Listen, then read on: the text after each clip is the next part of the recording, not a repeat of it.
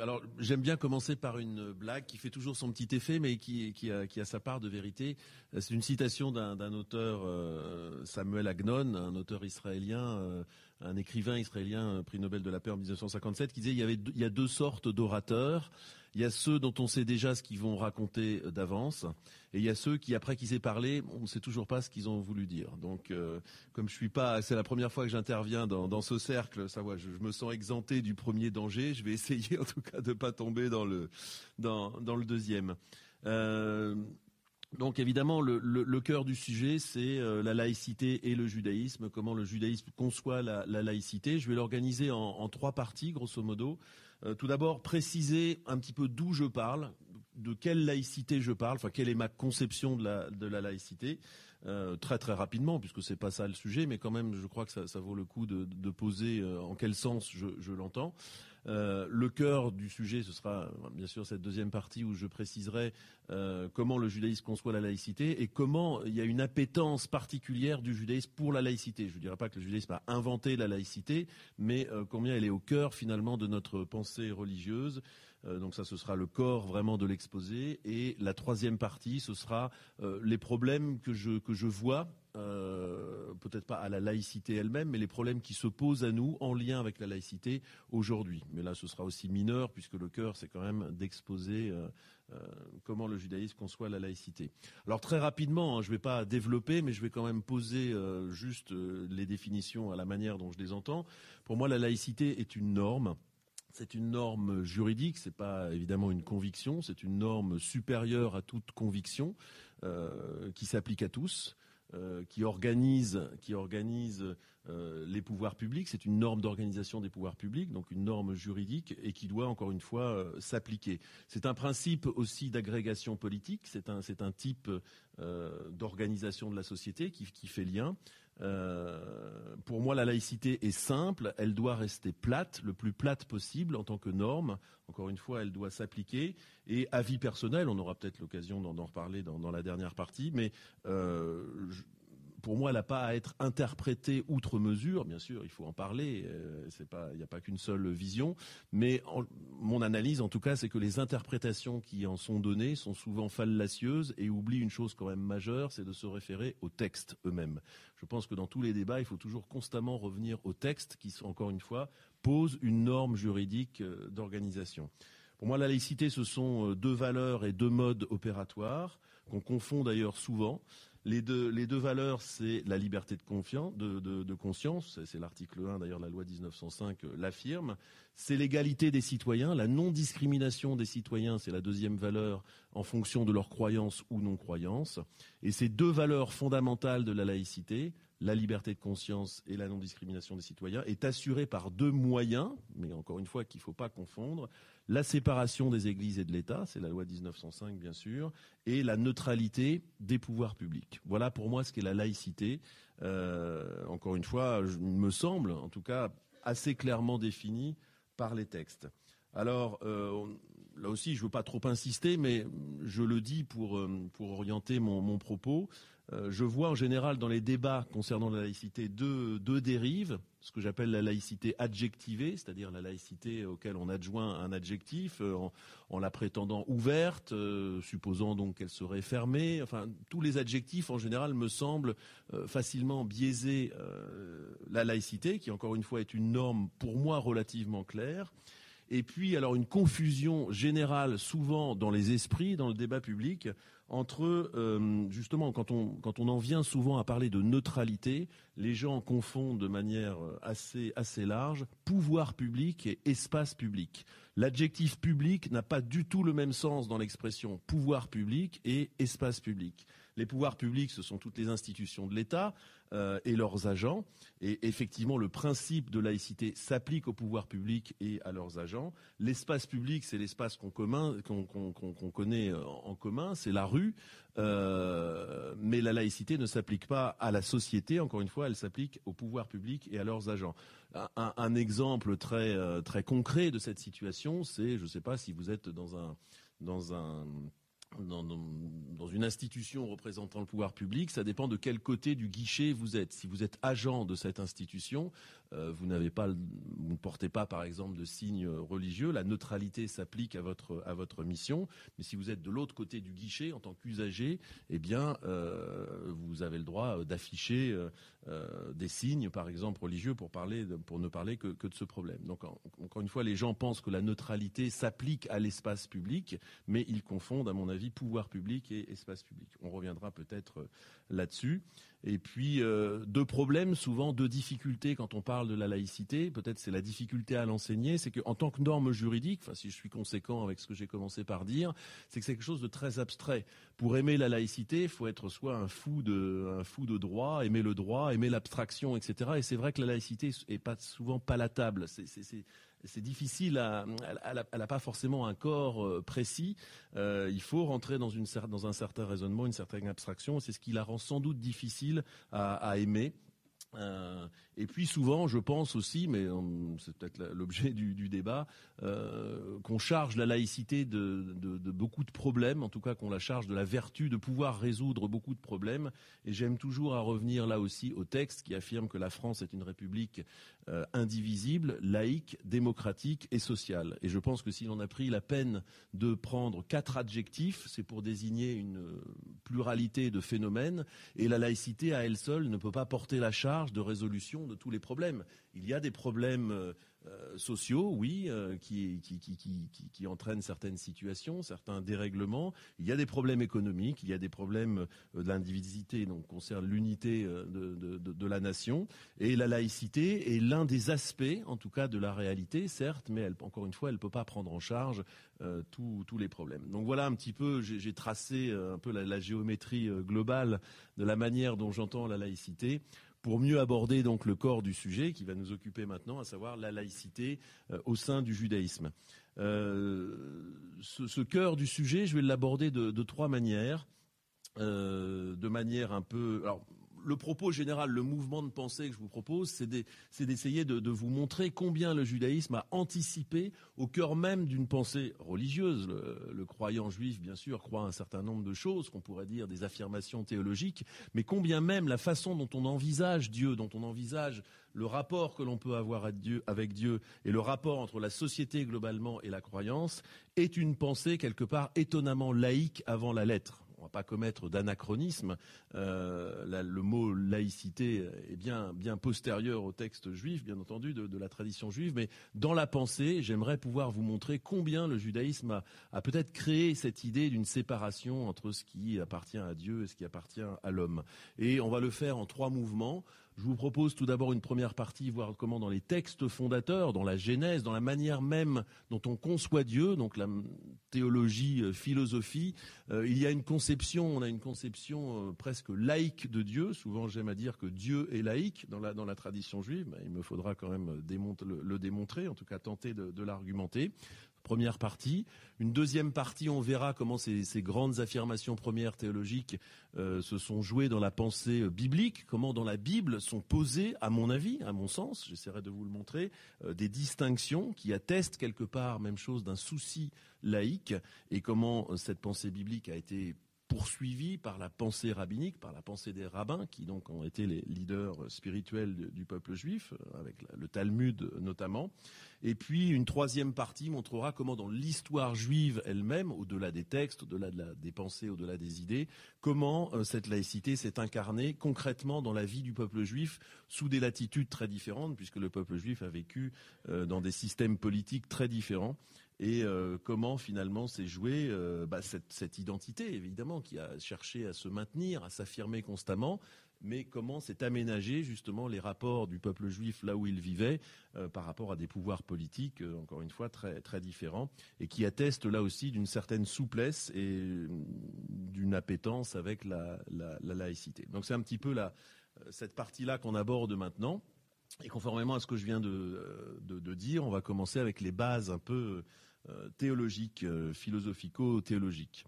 Alors, euh, je vais commencer par une théorie euh, apparemment la plus éloignée de la, laïcité, une théorie mystique. Vous savez qu'il y a, un corpus idéologique dans le judaïsme, la pensée rabbinique, qui s'exprime bien sûr, alors pas dans la Bible, la Bible c'est le texte premier, elle s'exprime dans le Talmud avec un certain nombre euh, d'idées, avec euh, euh, une notion, ce qu'on appelle la halacha, la loi juive, qui est censée quadriller toute la vie juive au quotidien, essayer d'exprimer toutes les idées bibliques, mais de les jouer de manière concrète, dont c'est l'œuvre légale des rabbins. Et puis parallèlement à ce grand, courant mainstream, on va dire, du, du judaïsme, il y a aussi une tradition mystique, un peu comme dans toutes les spiritualités, dans toutes les religions, euh, qui cherchent, euh, qui cherchent à une compréhension peut-être plus intime de Dieu et à recours à d'autres types de, concepts, des, narrations, euh, un caractère volontiers mythologique aussi dans la manière de, raconter les choses, mais qui atteste aussi d'une sensibilité au cœur du judaïsme. Eh bien, c'est précisément dans cette pensée mystique, plus précisément la pensée mystique d'un sage du XVIe siècle qui s'appelle Isaac Luria, qui a laissé son nom à la Kabbale lourianique. Alors la Kabbale, c'est un mot peut-être un peu mystérieux pour vous, mais la Kabbale, c'est le, mot francisé simplement du mot Kabbalah en hébreu, qui veut dire réception réception euh, au sens où on reçoit un enseignement d'un maître et on l'intègre de manière personnelle. Et d'une manière générale, le mot Kabbale désigne la tradition mystique euh, du judaïsme. Eh bien, chez ce sage du XVIe siècle, euh, kabbaliste, donc à Safed en Israël, une ville de, Galilée euh, il a développé une théorie de Dieu absolument tout à fait passionnante, qui atteste quelque part d'une pensée presque laïque, où Dieu lui-même est laïque, euh, la théorie du Tzimtzum. Tzimtzum, c'est un mot hébreu euh, que vous connaissez peut-être parce que le rabbin Marc-Alain Waknin l'a popularisé à travers un livre assez, euh, assez fameux qui s'appelle justement Tzimtzum. Tzimtzum veut dire contraction. Je ne veux pas entrer trop dans la théorie, mais la manière dont il conçoit Dieu, le problème qui se pose, c'est comment Dieu a créé le monde. Et de manière intuitive, on retrouve ça dans le judaïsme, on retrouve ça dans d'autres spiritualités. Dieu est une espèce de principe tout puissant qui, euh, dans sa gloire, sa, euh, son omnipotence, sa, pleine puissance, euh, irradie sa lumière dans le monde. En tout cas, il y a une, une extériorisation de Dieu vers un extérieur qui serait le monde, et donc le monde serait quelque part plein de Dieu eh bien lui propose précisément la pensée inverse qui a vraiment marqué le judaïsme, à savoir en termes de contraction, Dieu crée le monde non par expansion de lui-même et de sa toute-puissance, mais au contraire en annulant un point de son être. C'est-à-dire que, euh, en se rétractant en un point de lui-même, il donne naissance à quelque chose d'autre que lui-même. C'est-à-dire, c'est non pas par, par expansion, mais par contraction et même par annulation d'un point de lui-même, il crée un autre que Dieu, et cet autre que Dieu devient, en fait, c'est le monde. Alors, il y a une conception ici euh, métaphysique des choses, mais en même temps immédiatement éthique, parce que comment on crée un monde en se retirant un petit peu soi-même, en laissant une place à autre chose que soi-même, c'est ça créer, c'est ça que veut dire créer au sens de cette théorie mystique, et c'est par définition se retirer, c'est créer de l'autre, et donc le monde, c'est l'autre de Dieu. C'est-à-dire qu'on a un paradoxe. Le monde, c'est précisément ce qui n'est pas Dieu. Parce que ce qui a rendu possible la création de, de, ce monde dans lequel nous on habite, c'est que précisément Dieu a consenti, a voulu se retirer. Donc, je ne veux pas dire que c'est de la pensée laïque avant, avant la lettre, mais le monde est par, par définition vide de Dieu. Alors évidemment, pour le croyant, ça signifie pas qu'il n'y ait pas de Dieu, parce que évidemment, euh, dans ce monde où on vit, on a envie de le retrouver, ce Dieu, donc par un certain nombre de, par un certain nombre d'actes liturgiques, et c'est ça la croyance.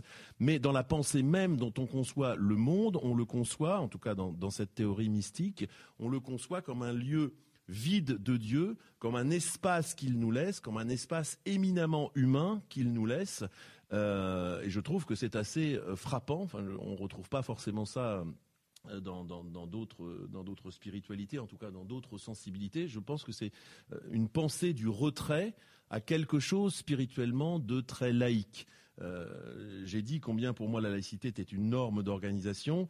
Euh, il y a une philosophe qui en parle très très bien, c'est Catherine Kinsler, dans un livre que je vous recommande, qui s'appelle Penser la laïcité, où elle compare notamment, là je fais à nouveau un petit aparté, mais où elle compare notamment le régime de, ce qu'on appelle toleration dans les pays anglo-saxons, une pensée euh, conçue par John Locke, euh, et la pensée laïque. La toleration, c'est simplement une pensée très pragmatique, une philosophie politique très très courante dans les pays anglo-saxons, où on dit, OK, Regardons autour de nous, il y a une, deux, il y a, des religions, elles existent, c'est comme ça, peu importe ce qu'on en pense, mais en tout cas elles sont là, elles représentent des masses humaines, etc. Et la toleration, la tolérance, c'est simplement le fait d'organiser la coexistence harmonieuse avec ces religions, sans chercher à comprendre, euh, à prendre l'existant et à organiser la tolérance entre l'existant. Sauf que la, la pensée laïque, donc française, euh, euh, vraiment d'inspiration française, et d'ailleurs beaucoup plus abstractive, beaucoup plus abstraite, elle a un principe beaucoup plus radical. C'est-à-dire qu'elle ne se contente pas simplement de constater de manière pragmatique l'existant pour décréter qu'on va apaiser cet existant. Elle prend la racine de manière intellectuelle, abstraite à la racine des choses, en disant, quel que soit, enfin, si vous croyez ou vous ne croyez pas, vous êtes tous citoyens à égalité. Parce qu'il y a autre chose dans le régime de toleration à l'anglaise, c'est que quelque part, même en organisant la coexistence des, religions, le modèle du lien politique reste un modèle religieux. D'ailleurs, on le voit très bien. il y a des démocraties euh, exemplaires anglo-saxonnes aux États-Unis, mais aux États-Unis, si vous n'êtes pas croyant, quelque part, vous êtes quand même un petit peu euh, suspect. Euh, parce que le modèle du lien politique reste le modèle de la croyance, de, la fidélité à quelque chose.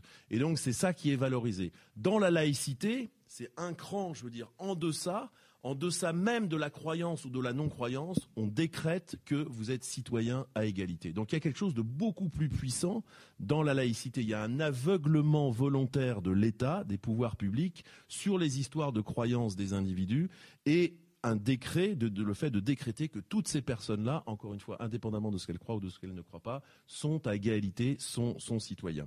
Et c'est là où je faisais le lien de cette théorie du Tzimtzum. Je trouve que déjà dans le fait d'affirmer que Dieu crée un monde en se retirant lui-même pour permettre justement un monde vide de Dieu euh, où tous les hommes euh, sont, sont à égalité, je trouve que c'est une pensée étonnamment laïque sans le dire.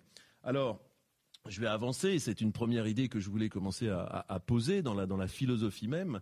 Euh, et là, c'est dans la Bible, c'est l'histoire du Shabbat. Bien sûr, vous connaissez, euh, Dieu crée le monde en six jours euh, par une suite de séparation entre les eaux et les non, les eaux d'en haut, les eaux d'en bas, le ciel, la terre, les luminaires, les plantes, les animaux, pour finir par l'homme.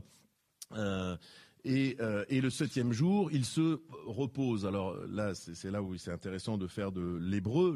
Le, mot hébreu pour dire se, reposer n'existe pas. C'est donc la notion de Shabbat. Shabbat est un mot hébreu qui veut dire cessation.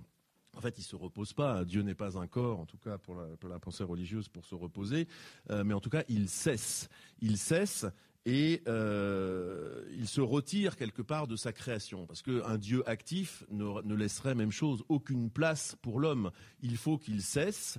Euh, D'ailleurs, le mot euh, hébreu moderne pour Shabbat, Shevita, veut dire la grève. Alors j'avais eu un grand succès devant une assemblée de, de syndicalistes en disant que le droit de grève finalement était divin.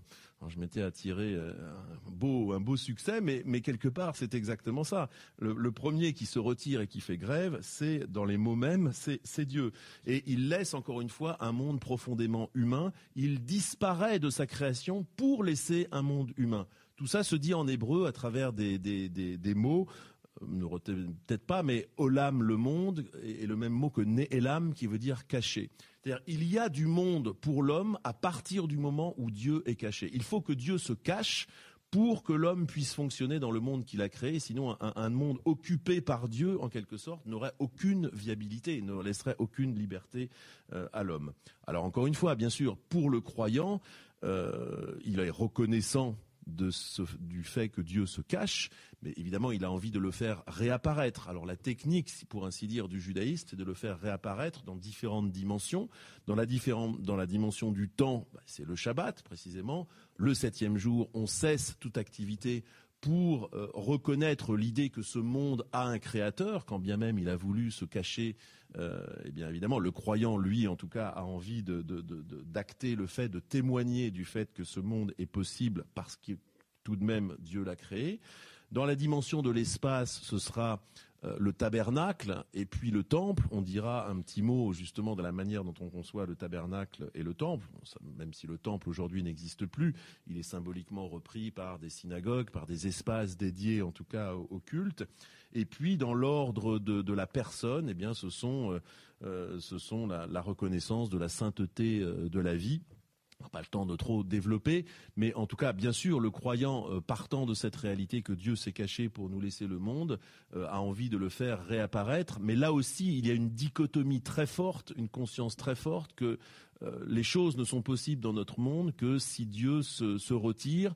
Et, et, déjà la pensée, qui va être affirmée par les rabbins, que euh, la manière de faire réapparaître Dieu, c'est pas de devenir un athlète de la foi euh, par une visibilité, par une croyance, par une foi formidable, etc., et, euh, où l'on retirerait des, médailles, mais à travers l'humain. C'est-à-dire, c'est dans les rapports humains que se joue le rapport à Dieu. Dieu n'apparaît que là où les hommes se parlent, de là où ils font les choses justes, là où ils essayent de faire le bien et, pas non plus de manière trop verticale. La verticalité du rapport à Dieu dans le judaïsme se joue dans l'horizontalité des rapports humains, des rapports sociétaux. Euh, c'est très facile de retrouver ça dans l'histoire juive. Nombreuses personnes juives, authentiquement juives, se sachant juives et s'affirmant comme juives, euh, ne croyant pas nécessairement en Dieu, ont joué ces idées de justice dans toutes sortes de mouvements euh, révolutionnaires au cours, des âges. Donc c'est quelque chose de très ancré dans le judaïsme encore que euh, Est bien là où il est on reconnaît éventuellement qu'il a créé le monde, mais la manière de le faire apparaître, c'est à travers une action sociale, c'est à travers une action humaine, euh, et, on lui rend même grâce de nous avoir laissé cet espace où il a su disparaître pour nous laisser faire notre boulot d'homme, en quelque sorte, faire notre boulot humain, parce que c'est le travail d'une vie que de devenir humain et d'être ce qu'on appelle en yiddish un mensch, c'est-à-dire un homme au sens digne de ce terme. Alors, il y a, d'autres bases philosophiques, théologico-philosophiques. Je vais, euh, euh, finir euh, par, la manière dont Abraham, c'est une histoire qu'on raconte aux enfants, mais bon, qui a aussi ses, vertus pédagogiques pour nous adultes, la manière dont Abraham conçoit le, monothéisme, c'est-à-dire que, alors on nous raconte que venant de Our en Chaldée, voilà, où on adorait les étoiles, où on adorait les, les phénomènes eh bien, il conçoit que finalement, ce qui donne la vie, c'est le soleil, puisqu'il voit les choses croître, il voit les choses fleurir sous le soleil, mais voilà que le soleil se couche et qu'il est revêtu par la nuit et la lune, et il se dit, mais non, le dieu de tous ces phénomènes merveilleux, c'est donc la lune, mais la lune est cachée par les nuages qui passent, il dit, ah, mais non, c'est donc les nuages, jusqu'à ce qu'effectivement, au bout de la nuit, le jour réapparaisse, et qu'ils comprennent qu'en fait, il a affaire à une série de phénomènes qui sont eux-mêmes dépassés, il se dit, non, c'est ni la lune, ni le soleil, ni la lune, ni le nuage, ni la nuit, ni le jour. C'est forcément un principe organisateur supérieur, quelque chose d'abstrait, qui organise tous ces phénomènes, qui est peut-être ce que j'ai envie d'appeler Dieu. Donc il y a une abstraction euh, consubstantielle au monothéisme.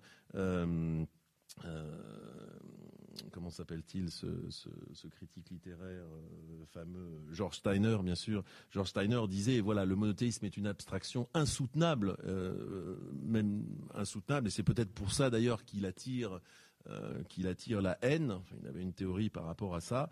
Mais effectivement, il y a une euh, Gérard Haddad, le psychanalyste, le dit d'une autre manière. Il y a une coupure épistémologique de la manière dont on comprend Dieu, euh, qui est peut-être même, selon certains, le philosophe Coiré notamment, à l'origine de la science moderne. ça c'est peut-être contestable, mais en tout cas, dans la manière dont on comprend Dieu, il y a une manière aussi de le laisser à sa place. Il y a une transcendance euh, et une immanence, bien sûr, mais il y a avant tout une transcendance. Il y a Dieu, il y a le monde. L'homme, s'il en a envie, s'il a envie de se revendiquer croyant, fait le lien entre les deux, essaye de mettre un peu de Dieu dans le monde que lui-même a volontairement euh, laissé aux hommes. Celui qui ne croit pas, eh bien, ne cherche pas à faire ça. Mais en tout cas, il y a, cette dichotomie très forte qui, à mon avis, pose les bases conceptuelles de la, euh, de la, laïcité de manière assez forte, à travers un vocabulaire évidemment complètement différent, le vocabulaire religieux de la Bible, de Dieu, etc. Mais il y a une manière laïque de, de comprendre Dieu euh, dès, dès les bases mêmes. Alors après, si on, avance un petit peu dans la pensée biblique et, rabbinique, je vais faire une petite cavalcade dans, le temps, poser, juste pointer juste les phénomènes euh, plus que de les que de les développer.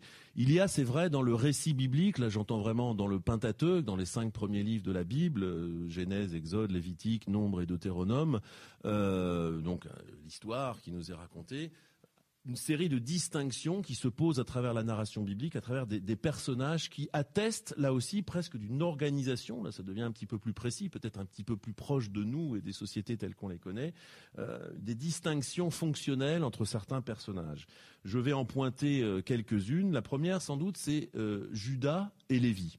Vous le savez, donc, Abraham, Isaac, Jacob, les trois patriarches, Joseph, euh, exilé en Égypte, puis finalement, à la, concours, euh, à la suite d'un concours de circonstances extraordinaires, devient Premier ministre, euh, finalement fait venir ses frères en Égypte, Jacob, donc les, douze fils, qui deviennent les douze tribus, et parmi ces fils, Judas et Lévi, qui représentent une première opposition entre, je dirais, l'extériorité d'Israël et l'intériorité. Mais déjà une, dichotomie euh, qui conçoit un extérieur de soi-même.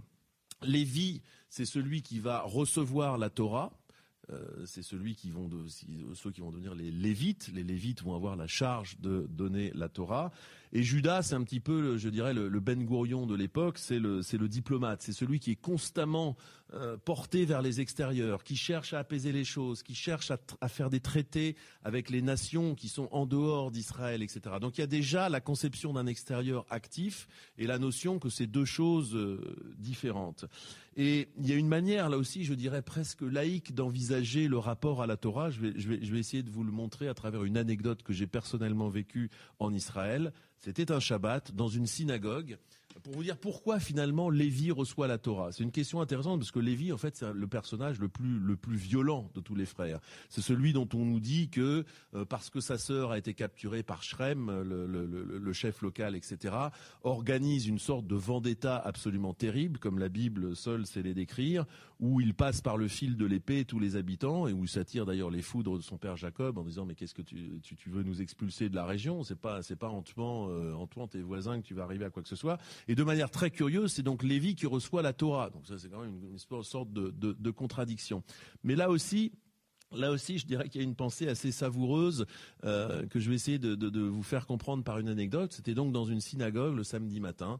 Euh, en plein office. Vous savez, le Shabbat, on sort la Torah, on se pose les rouleaux et on lit cette Torah pour pour l'enseigner. Et voilà que donc il y a tout un rite, des belles musiques, on sort les siffrets Torah, les rouleaux de la Torah, c'est assez beau. Ils sont mitouflés dans des manteaux, dans des broderies, avec des, des, apparats, etc. Et éclate une une rixte dans la synagogue entre deux groupes, mais assez assez assez terrible. Vraiment des types qui commencent à s'écharper euh, devant euh, voilà parmi parmi les fidèles.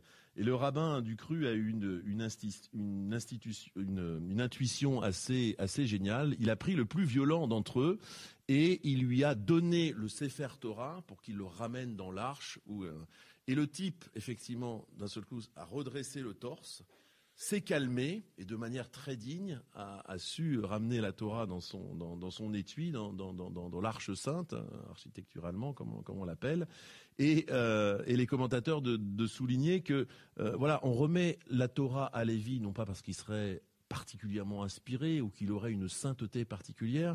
Tout ça est purement fonctionnel. On remet la Torah à celui quelque part qui est le plus violent, parce que quelque part c'est celui qui en a le plus besoin. Donc la Torah a quelque chose de, thérapeutique. Il y, a, une vision thérapeutique euh, des choses et, non pas une vision, je dirais, méritoire qui viendrait. Il n'y a pas une pensée de la sainteté que certaines personnes seraient plus saintes que d'autres ou que certains phénomènes seraient plus saints et que c'est ça qu'il faut euh, qu'il faut qu'il faut reconnaître ou à qui il faut accorder une médaille. Non, non, tout ça sert de manière, encore une fois, strictement humaine à apaiser la violence, peut-être même à résoudre des conflits. Et c'est pas le moindre des paradoxes que Lévi effectivement reçoit la Torah parce que c'est lui qui en a le plus besoin. Je trouve que cette anecdote et cette partition entre Judas et Lévi attestent même chose toujours de ce fil un peu directeur que, euh, que Dieu, c'est une histoire d'homme, c'est une histoire de violence, c'est une histoire de dignité et une histoire de, paix. Et que, à travers la Torah, on cherche à, améliorer la société. Euh, peut-être de manière première plutôt que de rendre un culte à Dieu. Et qu'en fait, le vrai culte à Dieu que l'on rend, c'est à travers la résolution des, conflits sociaux et, de l'amélioration de, la, société. Alors, deuxième couple, je vais, assez vite euh, là-dessus, parce qu'on pourrait en faire des heures et des heures de, commentaires en prenant les textes, les, mots mêmes, les versets. Mais évidemment, une un couple assez euh, intéressant, c'est Aaron et Moïse. Vous savez, ils sont frères. Moïse, c'est le prophète. Euh, c'est celui qui monte sur le mont Sinaï pour parler à Dieu pendant 40 jours. Il le fait trois fois, en fait, dans la, dans la tradition. C'est lui qui écrit la Torah, qui vient la redescendre et la, et la communiquer. Et Aaron, son frère, c'est celui, en fait, qui parle au peuple. Parce que Moïse, selon la tradition, était bègue. Donc, il avait l'inspiration, quelque part, mais c'était pas, c'était pas la bonne personne pour, pour, pour parler. Donc, déjà, il y a cette conception d'une représentation euh, de la parole à travers Aaron, qui va devenir effectivement le premier prêtre. Et ça, c'est absolument fondamental pour comprendre le judaïsme, et notamment pour, pour contrer le cliché peut-être le plus répandu sur le judaïsme, un cliché qui a été euh, initié en fait par Flavius Joseph, le reproche de théocratie. Une théocratie, c'est effectivement une société dans laquelle ce sont les prêtres qui ont le pouvoir, ou, en tout cas le, pouvoir religieux, par, quelle que soit la personne qui l'incarne, est, majeur. Euh, c'est un, euh, pas un reproche, c'est une caractérisation qui avait été donnée par euh, Flavius Joseph du judaïsme, donc voilà à l'époque de, l'Antiquité. Et il n'y a rien de plus faux parce que dans la pensée juive, en tout cas telle qu'elle se lit dans les textes, il y a cette distinction fondamentale entre justement le prophète et le prêtre. La troisième pointe du triangle, ce sera effectivement le roi. Donc il y a le pouvoir politique. Le pouvoir sacerdotal existe, mais quelque part, beaucoup plus important et beaucoup plus intéressant, le prophète.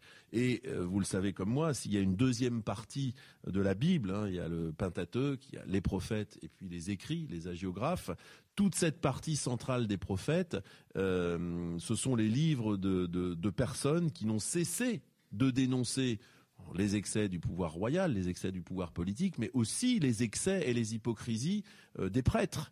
Donc vraiment, il y a, ce constant triangle. Le judaïsme n'est jamais devenu une théocratie. C'est d'ailleurs presque un paradoxe, parce que quand même, avec un peuple qui se veut théophore, qui se veut répandre la, parole de Dieu, c'est quand même curieux que finalement le judaïsme précisément n'ait jamais versé dans la théocratie.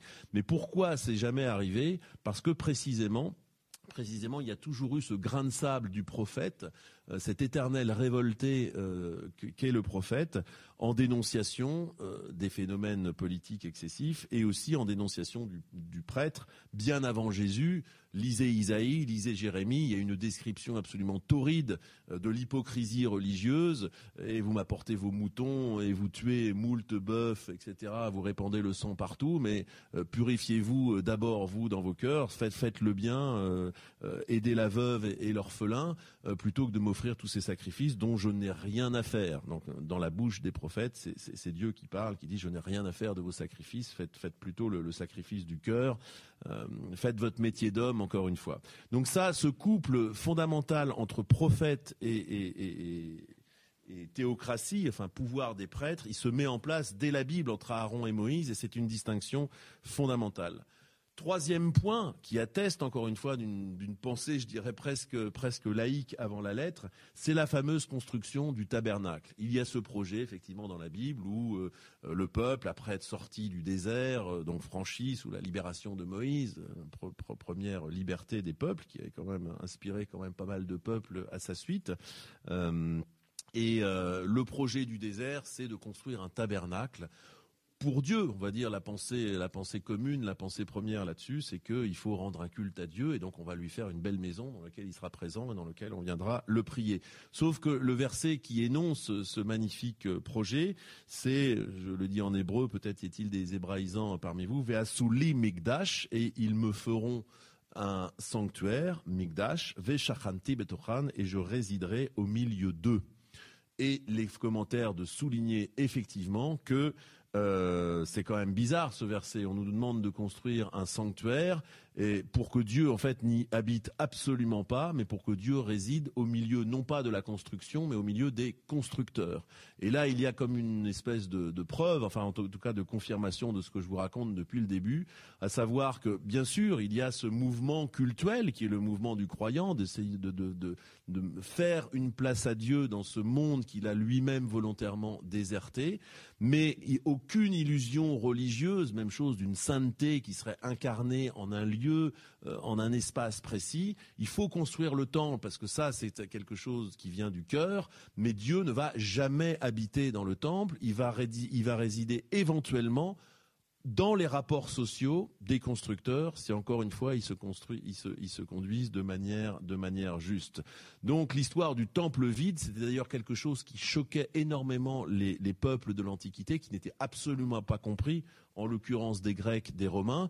Et d'ailleurs, sans doute, il y avait ce fantasme qu'au cœur de Jérusalem, il y avait le parvis du temple, et au cœur du parvis, il y avait le, temple lui-même, et qu'au cœur du temple, il y avait le Saint des Saints.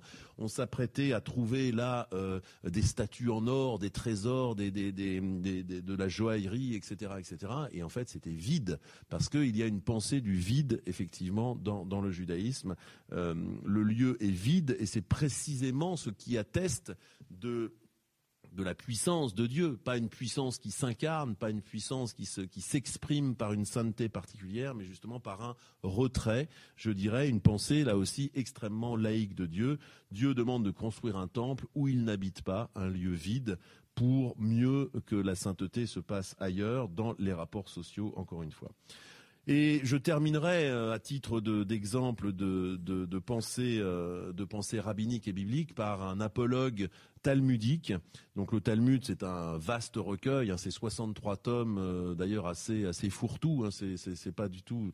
Euh, on y trouve de la loi, on y trouve des histoires, on y trouve des digressions surtout incessantes. C'est assez peu cartésien tout ça, encore qu'il y ait beaucoup de rationalité, mais en tout cas c'est pas une rationalité euh, cartésienne. Et il y a cette merveilleuse histoire qui, alors si si, si elle exprime pas celle-là une pensée laïque, ce qu'on appelle le four d'Arnaï. Arnaï, c'est un c'est un personnage qui a construit un four et voilà que deux, deux rabbins euh, discutent, euh, Rabbi Yehoshua et Rabbi Eliezer discutent de la cacheroute. Est-ce que ce four est cachère? Est-ce qu'il est propre à l'usage?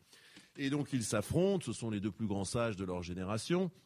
Et euh, Rabbi Eliezer qui qui a autorité, enfin statutairement qui a autorité sur sur toute l'assemblée, dit mais euh, mais arrêtez de me contredire. Et d'ailleurs euh, si j'ai raison eh bien euh, que ce caroubier me donne raison. Donc il fait appel quelque part au miracle. Et le caroubier effectivement par égard pour Rabbi Eliezer se déplace de 100 coudées et quelque part, par miracle, dit, euh, proclame que Rabbi Eliezer, Rabbi Yoshua, furieux, son contradicteur, dit mais un miracle n'est pas une preuve, on n'est plus à l'époque des miracles et quelque part on n'en a rien à faire, on est en train de discuter rationnellement entre nous. Très bien.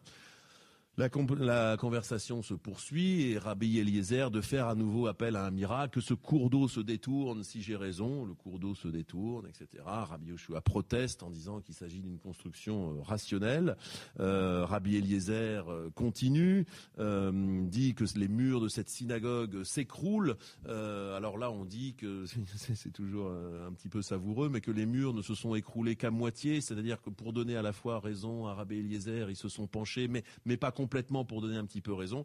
Et n'y tenant plus, Rabbi Eliezer fait, appel à l'argument final, mais si j'ai raison, que Dieu lui-même intervienne dans la conversation. Et effectivement, une voix céleste s'abat à ce moment-là dans l'assemblée stupéfaite en disant mais cessez de tourmenter Rabbi Eliezer, c'est lui le plus grand sage de sa génération, c'est lui qui a raison et Rabbi Yeshua de se mettre sur ses pieds et de protester et de parler à Dieu lui-même. Tout ça se trouve dans le Talmud, hein, c'est l'histoire telle qu'elle est racontée, en disant Dieu, tu nous as donné ta Torah, à nous les hommes, pour qu'on en discute. Donc s'il te plaît, tu restes où tu es. Un miracle n'est pas une preuve. Nous discutons rationnellement et les conversations des sages se font, se décident à la majorité. Donc même une voix divine qui viendrait euh, intervenir dans le débat n'a absolument pas sa légitimité dans cette nouvelle époque qui n'est plus l'époque des prophètes, qui n'est plus l'époque des miracles, qui n'est plus l'époque du leadership charismatique, qui est l'époque de la discussion rationnelle, qui est l'époque de la démocratie et même des histoires, on va dire, de vérité se règlent à la majorité.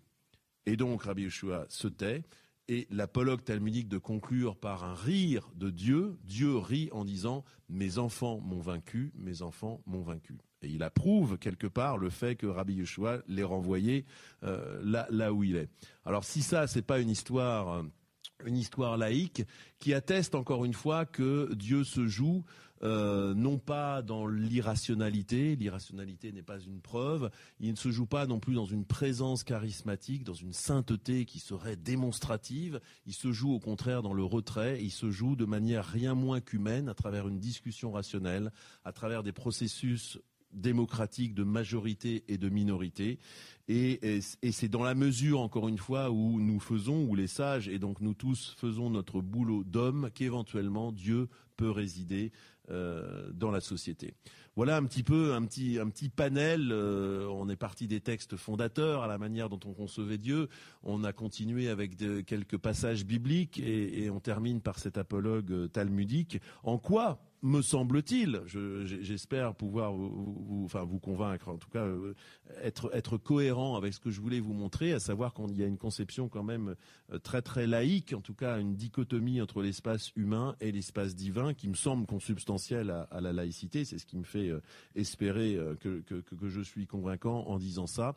Je veux juste terminer par l'histoire juive elle-même pour montrer qu'effectivement le peuple juif, alors là c'est quelque chose de plus historique, de moins philosophique, de moins euh, de moins biblique, le peuple juif a exprimé euh, à, très tôt, d'abord parce qu'on a toujours été une minorité, c'est vrai dans les dans les pays euh, où le peuple juif a, habité, mais a dû quelque part mettre en pratique de manière très concrète, historique, attestée, sociologique, cette histoire de, de laïcité.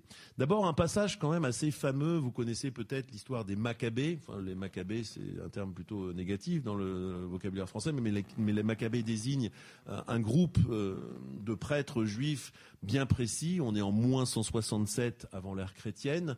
Et là, il y a un fait, une guerre civile. Euh, en moins 167, il y a un roi Séleucide, un des descendants d'Alexandre, qui opprime Jérusalem, il veut piller le temple, etc. Et qui, c'est tout à fait historique hein, ce que je vous raconte. Là, on n'est plus dans la légende, ni même dans la Bible, etc. Là, c'est attesté historiquement. il veut donc il interdit l'enseignement de la Torah, etc. Et donc il y a, une révolte civique qui parle, qui partent des milieux euh, pieux, euh, parce que par ailleurs il y a effectivement un grand une grande attirance à ce moment-là pour le modèle de vie hellénistique et au sein même du peuple juif, il y avait une, une, guerre un peu culturelle entre une portion de la population plus pieuse, plus orthodoxe, on dirait aujourd'hui, et une, portion de la population plus attirée par le modèle de, vie grecque. En tout cas, c'est cette portion pieuse qui sème, qui mène la révolte et qui euh, réinaugure le temple quatre ans plus tard, à la suite d'une guerre civile assez, euh, meurtrière. Et c'est ce qu'on a appelé la dynastie des Asmonéens. Et, tout ça est raconté dans les livres des Maccabées. Or, il y a, quelque chose d'assez surprenant, c'est que finalement, ces livres des Maccabées, qui attestent d'événements historiques qui intéressent tout à fait les historiens, ne fait pas partie du canon biblique. C'est quand même étonnant. Et même pour nous, juifs, c'est euh, la fête, ce récit-là, qui est à la fois un récit nationaliste euh, d'une révolte contre le pouvoir euh, hellénistique de l'époque, et aussi un récit spirituel, parce qu'on nous raconte qu'une fiole d'huile a, miraculeusement brûlé huit jours là où il y avait très peu d'huile. Et vous savez, c'est l'origine du rite de cette fête de Hanouka, donc qui dure huit jours. On allume une lumière chaque jour une lumière le premier jour pour terminer par huit lumières. C'est un acte qui est destiné à être public, donc c'est quelque chose souvent que certains courants du judaïsme euh, publicisent sur les places publiques à, Paris par des grands grands allumages. Euh, eh bien, cette fête, donc, est, enfin, ce récit qui est à la base d'une fête quand même euh, majeure du judaïsme, le texte ne fait pas partie du canon biblique. Pourquoi? Parce que historiquement, effectivement, euh, ces rebelles qui ont reconquis le pouvoir euh, sont devenus à la fois rois, sont devenus à la fois stratèges, donc ont détenu aussi le pouvoir militaire et se sont arrogés aussi la prêtrise.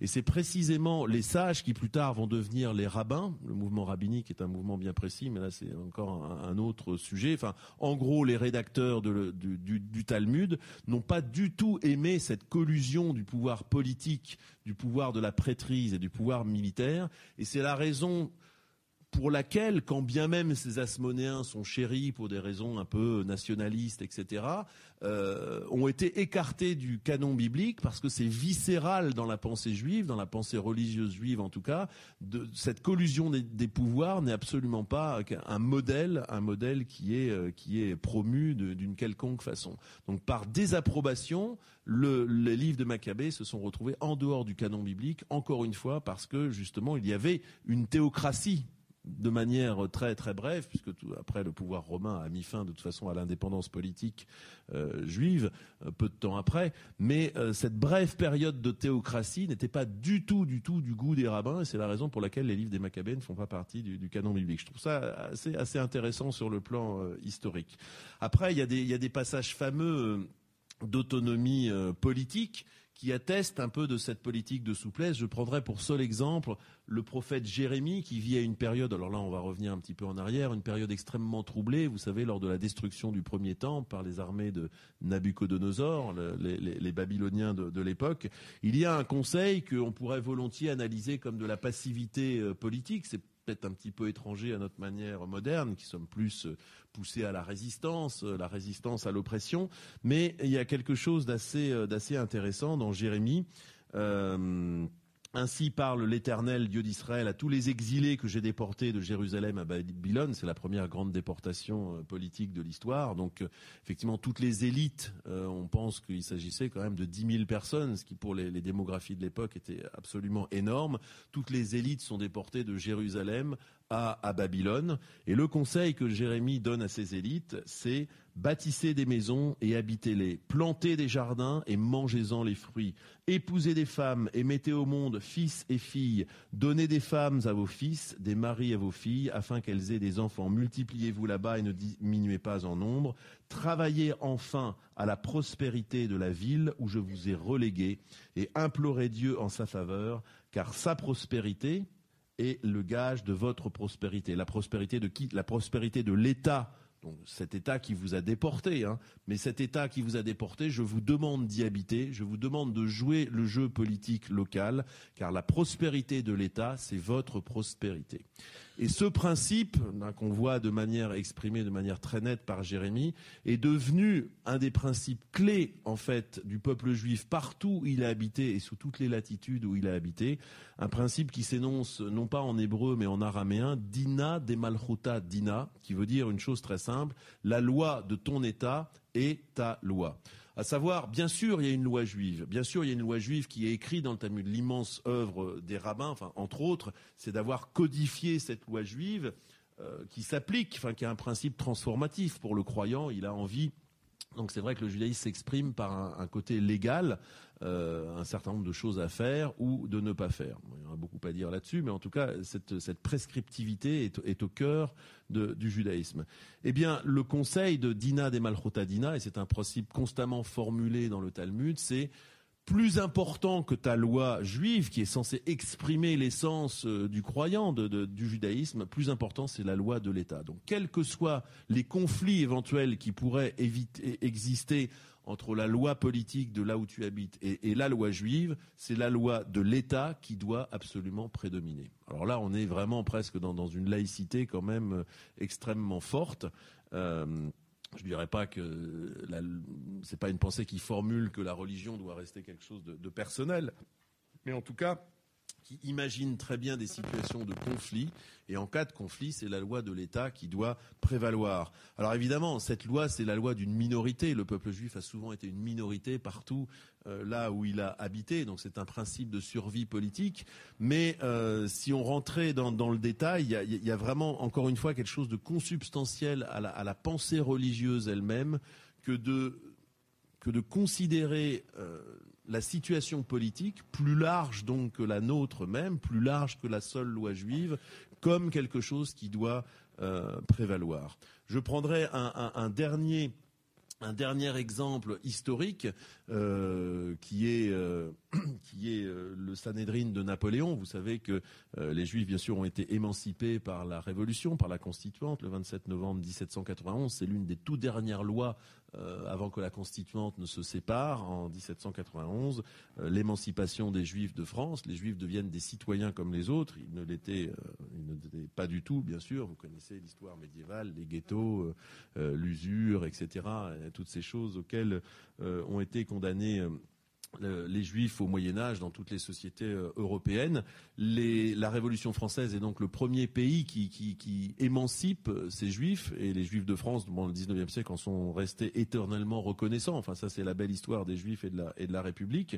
Et encore aujourd'hui, c'est quelque chose de consubstantiel. Euh, les juifs de France qui habitent en France, les Français juifs n'oublient pas. Ça c'est quelque chose qui est, au cœur du judaïsme en France. et cette émancipation est travaillée par Napoléon de manière un petit peu corsetante, un petit peu autoritaire. En 1806, à la suite d'émeutes, euh, parce que bon, il y a deux choses, il y a la législation, puis après il y a, le corps social. Évidemment, l'antisémitisme, la loi ne supprime pas euh, ni l'antijudaïsme ni l'antisémitisme, malheureusement. Mais donc en 1806, Napoléon réunit un, un, corps de notables et pose un certain nombre de questions à la, à, aux Juifs de France et donc à la religion juive. Euh, je vais vous lire certaines de ces questions parce qu'il y en a quand même certaines qui sont savoureuses et là on est au cœur de de la laïcité. Alors, est-il licite aux Juifs d'épouser plusieurs femmes? Voilà une question que Napoléon pose euh, en 1806. Le divorce est-il permis par la religion juive? Le divorce est-il valable sans qu'il soit prononcé par les tribunaux? Et en vertu de lois contradictoires à celles du Code français? Les sabots sont, énormes. C'est-à-dire que votre loi, hein, donc, euh, qui est apparemment contradictoire, est-ce qu'elle est, euh, compatible ou pas?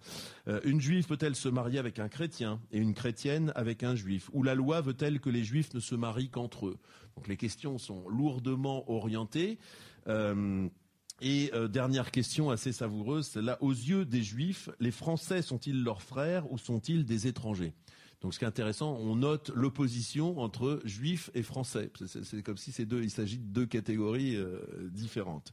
Tout ça pour vous dire quoi? Tout ça pour vous dire que le judaïsme assez tôt, alors de manière éventuellement un peu autoritaire, sous Napoléon, a été obligé de se poser ces questions de laïcité, et d'ailleurs il y a euh, répondu sans problème, parce que ces, notables qui avaient vu le coup venir, et puis qui, j'espère vous l'avoir démontré, ont été constamment soumis au cours de l'histoire à ce genre de questions, ce genre de souplesse, et au nom justement du principe d'ina des malchotadina, la loi de ton État et, ta loi, euh, y ont répondu sans, sans, difficulté, y compris au Shostrap. Et moins d'un an plus tard, en 1807, euh, Napoléon a voulu euh, ancrer dans le marbre de la loi les réponses qui avaient été faites par cette assemblée. ça a été le Sanhedrin de 1807. Euh, et, avec ce, très beau remerciement, donc la communauté juive, le 7 mars 1807, euh, les réponses ayant été validées par la loi, remercie Napoléon, béni soit à jamais le Seigneur Dieu d'Israël qui a placé sur le trône de France un prince selon son cœur. Dieu a vu l'abaissement des descendants de l'antique Jacob et a choisi Napoléon le Grand pour être l'instrument de sa miséricorde. À l'ombre, c'est de la prose du 19e siècle, hein. c'est pas léger, mais en tout cas, à l'ombre de son nom, la sécurité est rentrée dans nos cœurs et nous pouvons désormais bâtir, ensemencer, moissonner, cultiver les sciences humaines, appartenir à la grande famille de l'État, le servir et nous glorifier de ses nobles destinées. Ce qui est intéressant là, c'est que quand même pratiquement un siècle avant la loi de 1905, qui a été euh, vraiment le résultat d'un combat, et euh, tout le monde s'accorde à dire que c'était une, une laïcité finalement de conciliation qui en est sortie. Enfin, je pense que les catholiques de l'époque ne le ressentaient pas comme ça, mais euh, finalement, c'est devenu bon an mal an une loi conciliatrice. Euh, les Français juifs l'avaient vécu déjà depuis un siècle. C'est-à-dire ces questions posées, qui sont euh, éventuellement malveillantes, euh, ont été euh, ont été travaillés, ont été répondus et se sont incarnés dans une attitude, je dirais, irréprochable des Juifs de l'époque. Mais euh, je, ne dirais pas qu'ils n'avaient pas de mérite à être irréprochables. Mais ce que ce que j'essaye de vous montrer, c'est que en fait cette laïcité était était dans l'ADN du judaïsme depuis très très longtemps. Cette adaptation aux lois de l'État était, était une notion absolument centrale. Et je dirais que même cette adaptation de loi n'était pas seulement quelque chose de de tactique, euh, ni même de stratégique, ni de tactique, mais au cœur même du judaïsme. J'espère vous avoir montré un petit peu, euh, un, petit peu ça. Et donc, euh, sans difficulté, déjà en 1807, quelque part, la loi de 1905 était déjà acceptée par par les, les, Français juifs. Alors voilà un petit peu, j'espère vous avoir montré en quoi le judaïsme effectivement avait une appétence pour le concept de, de laïcité. Euh, je terminerai juste sur des euh, sur des ouvertures plus que sur des affirmations de, thèse puisque on on, est on n'est pas là pour ça et hein, je pense que c'est le moment pratiquement du, débat. Euh, ça fait à peu près 50 55 minutes voilà que je parle donc ça, va être le temps pour nous de de débattre.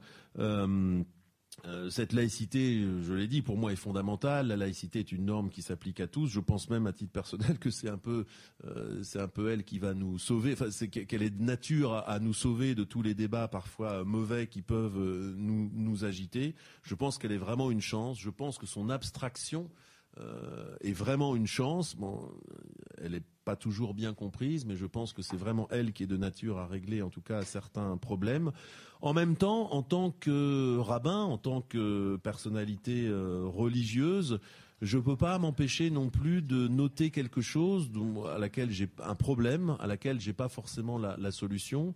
Mais je dirais que selon moi, on vit quand même un petit peu l'épuisement d'un paradigme politique, le paradigme de la modernité politique.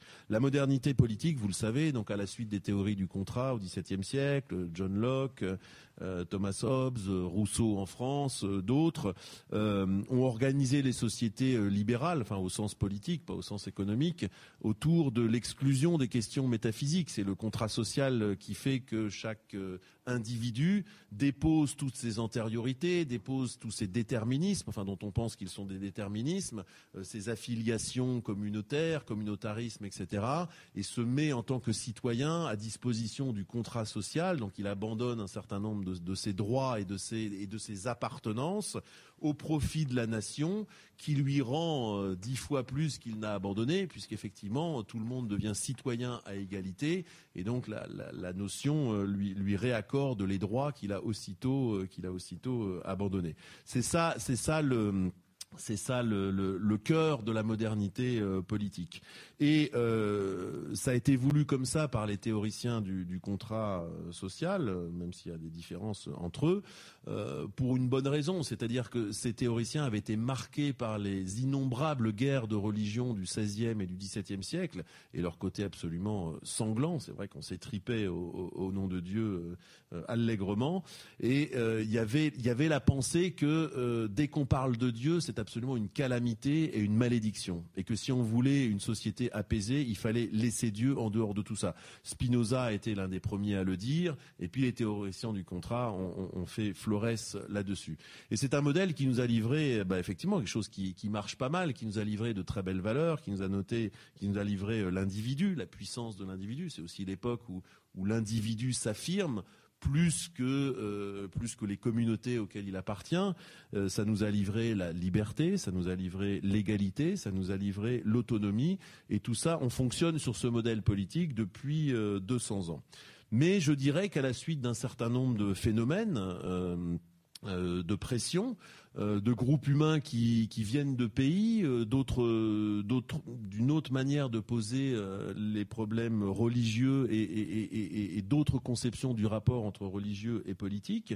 les sociétés sont devenues multiethniques, donc c'est, c'est vrai que tous ces principes fonctionnaient facilement sur de sociétés plus homogènes, en tout cas en, termes de, de, culture. Aujourd'hui, les sociétés, en tout cas occidentales, sont, sont multiethniques, donc elles mêlent des populations qui ont des modèles parfois extrêmement différents, et il devient évidemment de plus en plus difficile d'organiser euh, la coexistence sans parler, je ne parle pas euh, bien sûr de, des attaques qui peuvent être menées contre, contre un modèle politique. On en a encore eu la, preuve il y, a, quelques jours.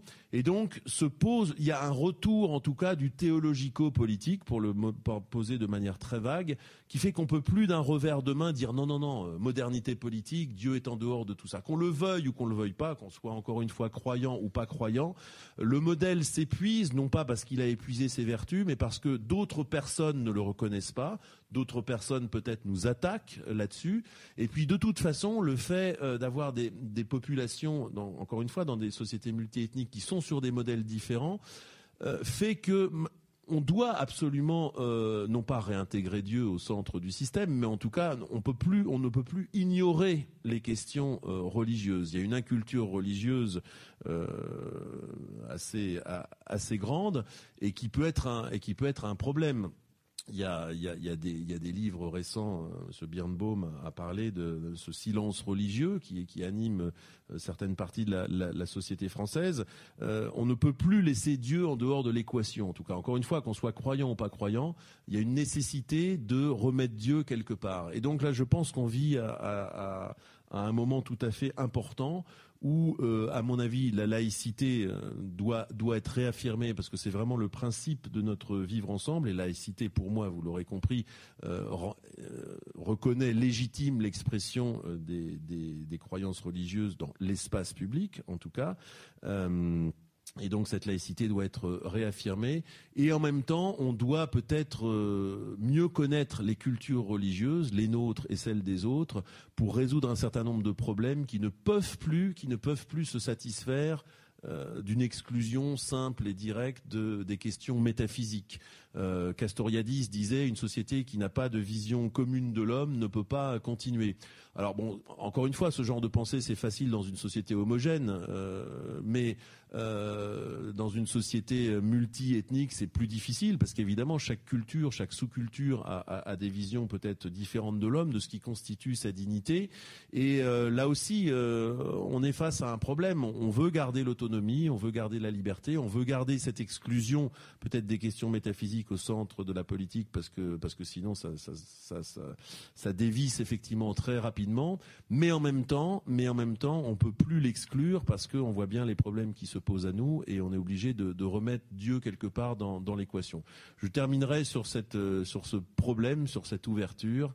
Euh, pour dire combien justement les spiritualités, ça c'est mon, credo en tant que en tant, en tant que rabbin, les spiritualités ont peut-être quelque chose à dire en tout cas de ces de ces, de ces problèmes et peut, je ne sais pas si elles détiennent la solution, certainement pas, mais en tout cas euh, réenrichir le débat euh, sur là-dessus autour des questions de laïcité et de la parole euh, spirituelle d'une manière générale. Merci de votre attention.